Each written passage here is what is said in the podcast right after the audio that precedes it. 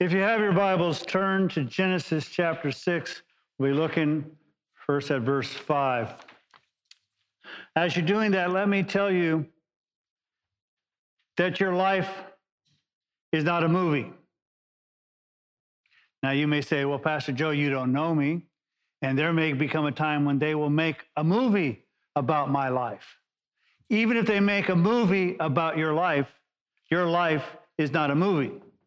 For you see, in a movie, it lasts about 90 minutes. If it's really long, maybe a couple of hours.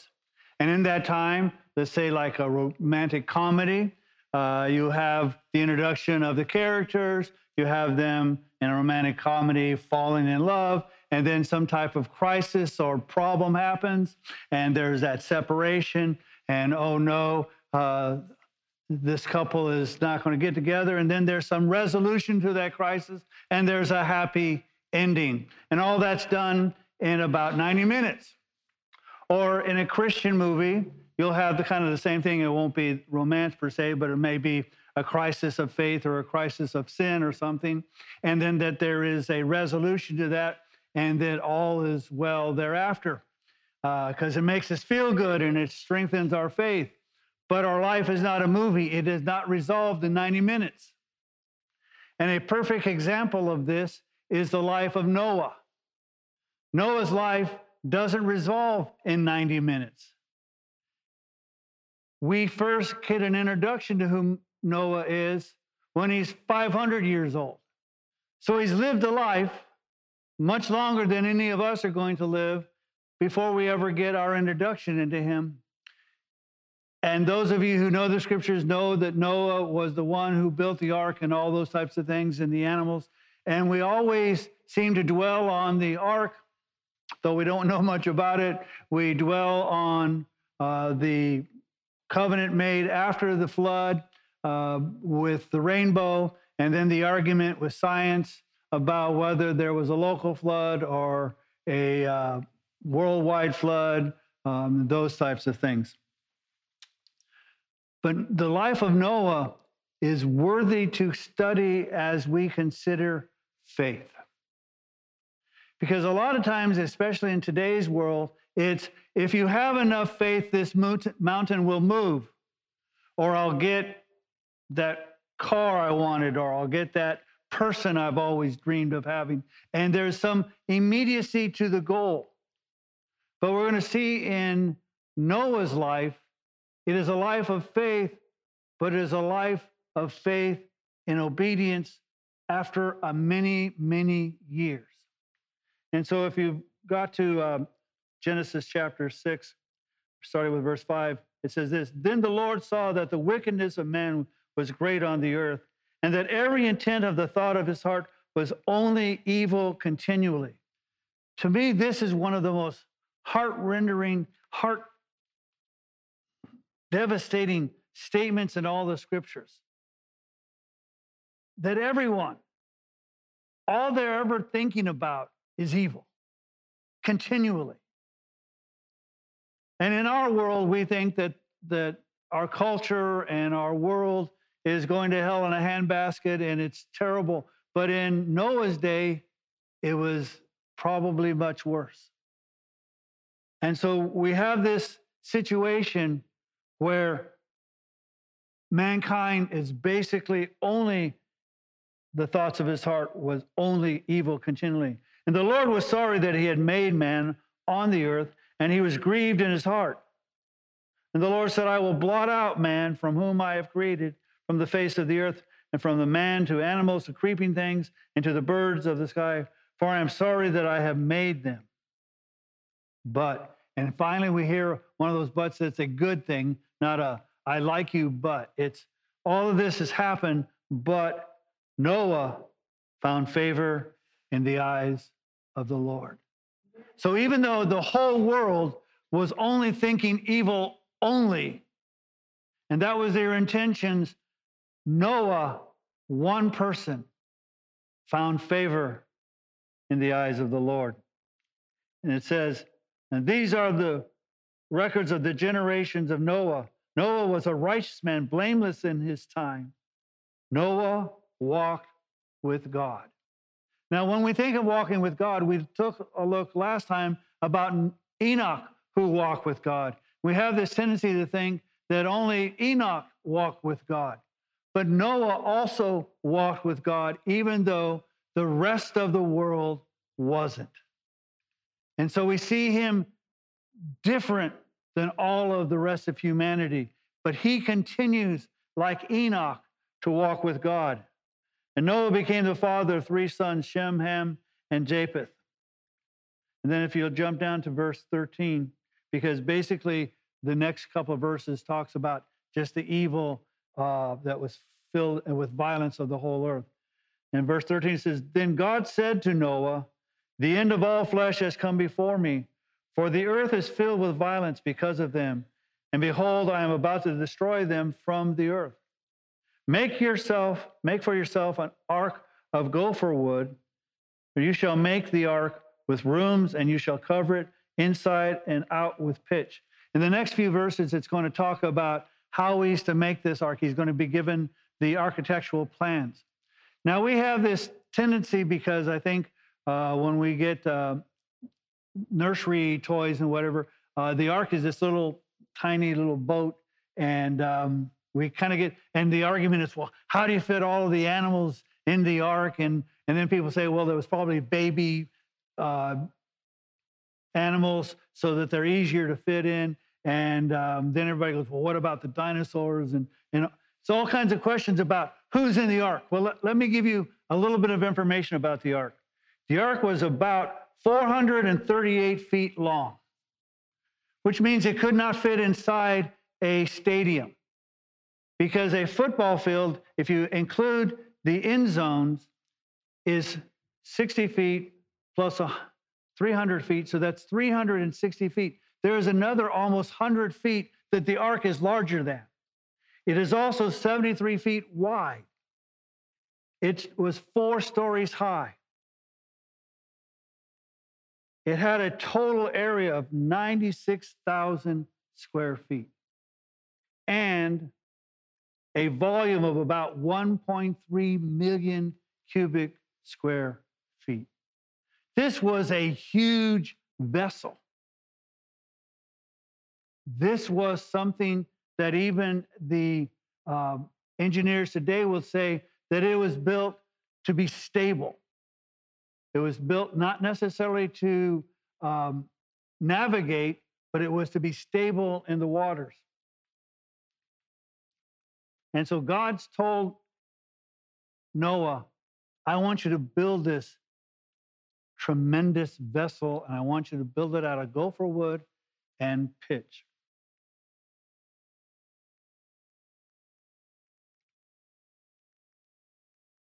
Jump down to verse 22. Thus Noah did according to all that God had commanded him, so he did. Now, we read that and we think, awesome, Noah, you did what God told you to do. You followed the architectural plans and you built the ark.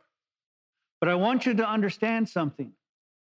It took Noah about 100 years to accomplish this task. He had to, and let's, let's go back. God says, I want you to make the ark. And I want you to make it from gopher wood, which is a particular type of wood. So Noah had to go, he couldn't call Home Depot and order a bunch of supplies. He had to go and he had to fell a gopher tree.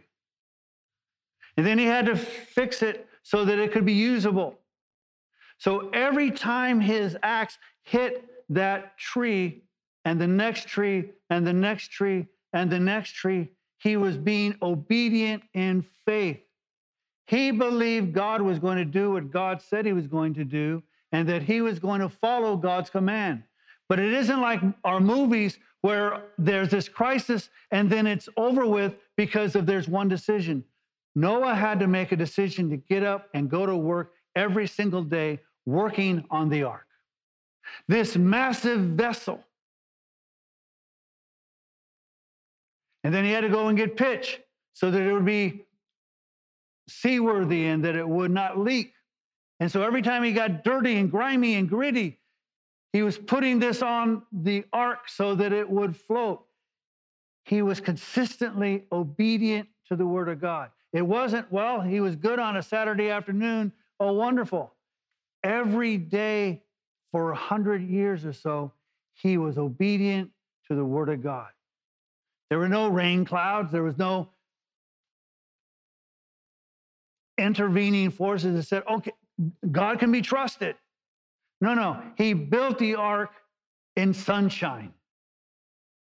He built the ark without any expectation that there would be this cataclysmic event other than what God said. And I'm sure there, there were those, as he was building the ark, said, No, why are you building the ark? Said, because God told me to. Well, why did God tell you to? Because he's going to bring a flood. Well, I haven't seen rain in these parts anyway. Well, you know, and, and well, he's going to bring a flood. Well, maybe you should move. Maybe this valley's in trouble, but if you move to another area, you'll be okay. And and Noah goes, no, no, God said he's going to destroy the world. So I got to build the ark. And others would say, well, you know, scientifically, we considered the fact that if it were to rain for that amount of time to flood the earth, that there would be this heat index and that the water would be boiling and you would die anyway. So what's the point? And Noah's going, I'm not sure how God's going to do it. He just told me he's going to do it. And we we concentrate on the fact that it rains for 40 days and 40 nights, but there was also a release of the flood waters from under the earth. So God caused devastation even with your physics. But I'm sure there were those who were trying to get Noah to doubt and get off task. How do I know that? Because the same people do the same thing to us. Jesus says he's coming back. Know, he's been gone 2,000 years. Really? And even if he does, you know, it's probably not tomorrow, so take the day off. But Noah was obedient to the Lord. Verse 1 of chapter 7. Then the Lord said to Noah, Enter the ark you and all your household, for you alone I have seen to be righteous before me in this time. Notice, God had come to the conclusion before Noah started making the ark that there was only evil intent always throughout all mankind except for Noah. And during the hundred years that people that were watching Noah build the ark and had an opportunity to say, well, you know, maybe Noah's not crazy, and maybe God is talking to him, and maybe we should repent. Maybe we should ask Noah if we can book passage on the boat. So during all this time that people have had the opportunity to see Noah work in obedience of faith, enter the ark, you and all your household, for you alone I have seen to be righteous before me in this time. You shall take with you of every clean animal by sevens, a male and his female, and all of the animals that, you, that are not clean, two, a male and his female also, the birds of the sky by sevens, male and female, to keep offspring alive on the face of the, all the earth. For after seven more days, I will send rain upon the earth for 40 days and 40 nights. And I will blot out from the face of the land every living thing that I have made. Noah did according to all that the Lord had commanded him. Noah does the second thing. He builds the ark and then he fills it according to God's command. Noah continues to be obedient, even though he hasn't seen the first drop of rain, because he believes God. We walk by faith and not by sight. He doesn't say, okay, God, prove it's going to rain, and then I'll start building the ark, because then it's too late.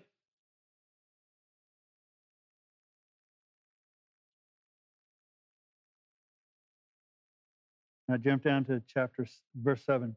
Then Noah and his sons and his wife and his sons' wives with him entered the ark because of the waters of the flood, of the clean animals and animals that are not clean, and the birds and everything that creeps on the ground. There went into the ark to Noah by twos, male and female, as God had commanded Noah. It came about after seven days that the waters of the flood came upon the earth in the 600th year of Noah's life in the second month, on the 17th day of the month, of the same day, all the fountain of the great deep burst open, and the floodgates of the sky were opened, and the rain fell upon the earth for 40 days and 40 nights. On the very same day, Noah and Shem and Ham and Japheth, the sons of Noah and Noah's wife, and the three wives of his sons were with him, entered the ark. They and every beast after its kind, and all the cattle after their kind, and every creeping thing that creeps on the earth after its kind, and every bird after its kind, all sorts of birds. So they went into the ark to Noah by twos, all of the flesh in which was the breath of life. Those that entered, male and female of all flesh, entered as God had commanded, and the Lord closed it behind him. Notice it was not Noah who closed the ark. It was God's judgment that came upon the earth, and Noah only did what God had commanded him to do. He did it. But when it came to judgment, it was closed by God, not by Noah. Then the flood came. Now, if we'll go to Hebrews chapter 11, that Hall of Fame chapter of faith, we see in verse 7, it says this by faith, Noah, being warned by God about things not yet seen, in reverence prepared an ark for the salvation of his household, by which he condemned the world and became an heir of the righteousness which is according to faith. So I want to go backwards here. Noah became righteous because he was had faith. All the way back in the Old Testament, which everybody talks about the Old Testament being old, and we don't need to read it. Righteousness was determined by faith. Righteousness was determined by faith when it came to Abel. Righteousness was determined by faith when it came to Enoch and righteousness was determined by faith when it came to Noah. And righteousness becomes by faith for you and me. God's plan has never changed. Righteousness comes by faith. Righteousness comes through faith, and faith comes by hearing the word of God. Noah believed God. I could almost say, as he does about Abram, Noah believed God and was accounted to him as righteousness. Noah was obedient even when he did not see what God was talking about. We similarly have been told that Jesus is coming back. We believe this because he said so, not because we presumed it. Jesus said, I will return. Even in the communion, the Lord's Supper that we take, we declare his death until he comes. It is a statement of our faith because he said so. And people will say, well, you know, it's been about 2,000 years. He's probably not coming back. And we say, we believe God. We are obedient to his word, and therefore we are to live our lives as though he's coming back because he's coming back. And we are to prepare for that coming back, just as Noah prepared the ark. And it didn't last a day, and it didn't last, it's a lifetime that we walk by faith. Jesus talks about his second coming, and he compares it to Noah's day. And he says that in Noah's day, they were marrying and giving in marriage. I find that phrase a little interesting. Because initially I think, well, it just means that people are just going on with their lives. They marry and give it in marriage and whatever. And yes, it talks about that. And that's kind of what's happening in our world. Everybody just lives their life as if nothing's going to happen, that Jesus isn't coming back. And if he is coming back, we'll figure it out at that time. They're marrying and giving in marriage. The second part of that phrase is what's caught me. They marry and are given in marriage. So, what I think is happening is there is a delay. They get married, they live their lives, they have children, and then they marry their children. Nothing has changed, it's all the same. They live their lives not in faith, but in convenience. We Certainly, we marry and give in marriage, we, but it is not because we're just passing time. We live in faith. Jesus is coming back. So we prepare our lives in faith. We prepare our children in faith. We prepare our grandchildren. We do these things because we know that He is coming back. And we do what He says to do because we believe what He says. Noah's life was not a movie, it didn't last 90 minutes and was over.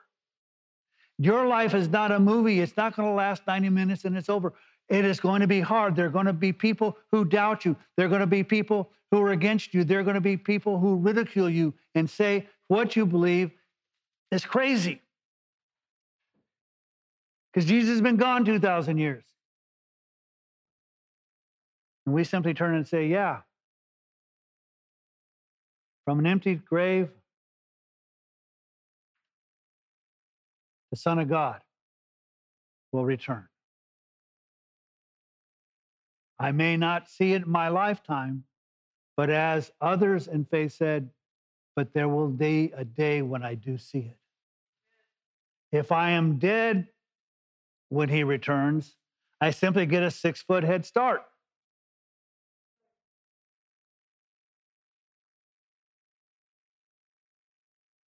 You see, faith is not something we profess, it's something we do, we live. We are obedient to it. When God says X, then we do X, whether it takes a hundred years or not.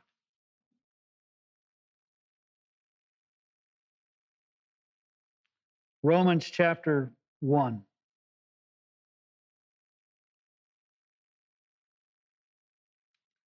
In verse 16 says this in 17. I'm going to start with 16. For I am not ashamed of the gospel, for it is the power of God for salvation to everyone who believes, to the Jew first and also to the Greek. For in it the righteousness of God is revealed from faith to faith, as it is written, but the righteous man shall live by faith.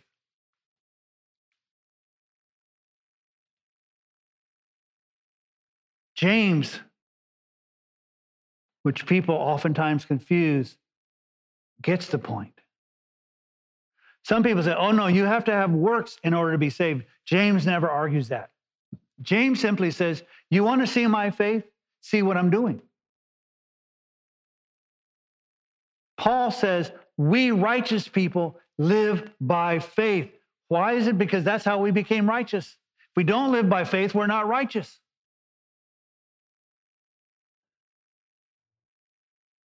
So when somebody says, Show me, me your faith. Do you say, Well, I went to church Sunday? Or do you say, I'm living my life because of what he told me to do? I'm trusting him. Sure, I could try to get all the toys this world has to offer. But I've learned from him, I can't take it with me. I've learned from him to send it on ahead. I've learned from him that the widow, his mite, had more value than everybody else who gave into treasury. And while I have very little to offer, I'm going to trust that he takes it and uses it.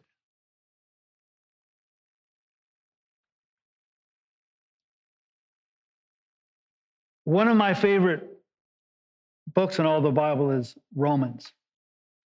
Romans starts out this way and says um, that the reason he's writing Romans in verse 5 through whom we have received grace and apostleship to bring about the obedience of faith among all the Gentiles. Paul wrote Romans for us to understand the faith and not just to understand it, but to do it, to be obedient in it. Faith isn't simply, I believe God. It's you chop down the tree to make the ark. And you chop down the next tree, and you chop down the next tree, and you chop down the next tree until the ark is made. And you get yourself dirty with the pitch and you stick it on the boards and you say, Lord, it's hot today. I don't see any rain, but I'm going to put the pitch on because you told me to.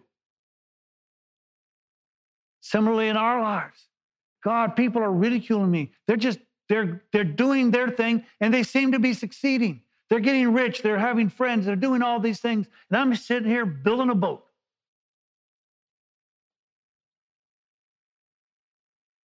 Noah was righteous and found favor in the eyes of God. At the end of Romans,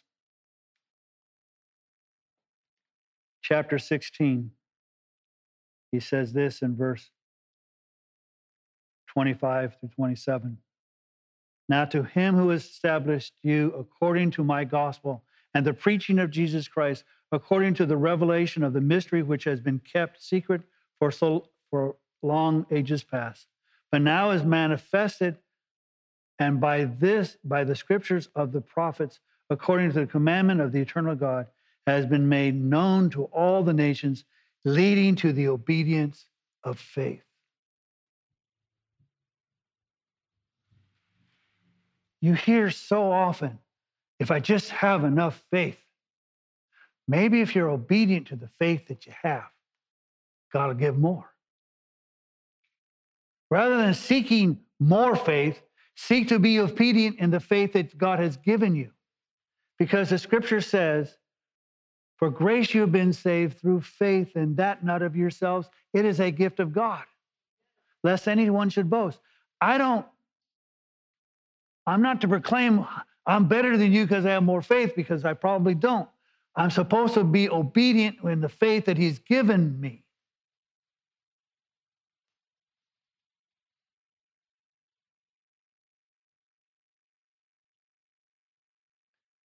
I think it's a shame that we have to see in the Hall of Fame of Faith a name of Noah. And instead of saying, that's right, he should have been included, we go, huh, I know the story. Yeah, he made an ark, and animals two by two went in, and it rained and the flood deep, and he floated out there for about 40 days and it's kind of cool. And then there was this rainbow, which now we can't use because other people do. Kind of sad, isn't it? A promise that God has given us.